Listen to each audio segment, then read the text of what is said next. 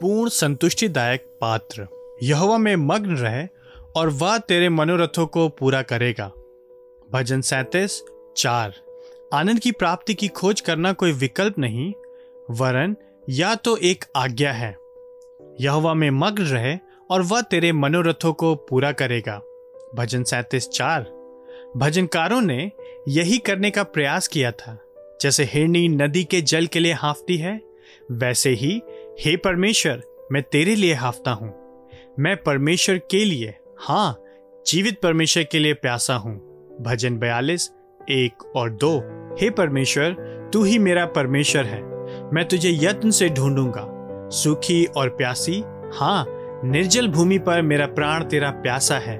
मेरा शरीर तेरा अति अभिलाषी है। भजन तिरसठ, एक।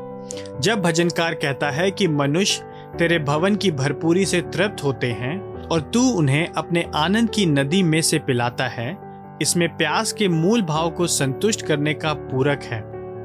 मैंने यह पाया है कि परमेश्वर की भलाई, जो कि हमारी आराधना की मूल नींव है, यह कोई ऐसा विचार नहीं है, जिसे हम केवल नाम मात्र के लिए ऊपरी मन से आदर देते हैं।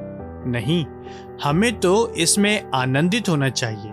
चख कर देखो कि यहोवा कैसा भला है। भजन चौतीस आठ, चखो चखो और देखो। तेरे वचन मुझको कितने मीठे लगते हैं। हाँ मेरे मुँह से, मधु से भी मीठे हैं। भजन 119 103 जैसे सी एस लुइस कहते हैं, भजनों में परमेश्वर पूर्णता संतुष्टिदायक पात्र है उसके लोग बिना लज्जित हुए उसके असीम आनंद के लिए, जिसे वे परमेश्वर में पाते हैं, उसकी आराधना करते हैं। भजन तिरालिस चार, वह पूर्ण तथा सर्वदा के सुख का स्रोत है। तेरी उपस्थिति में आनंद की भरपूरी है, तेरे दाहिने हाथ में सुख सर्वदा बना रहता है। भजन सोलह, ग्यारह।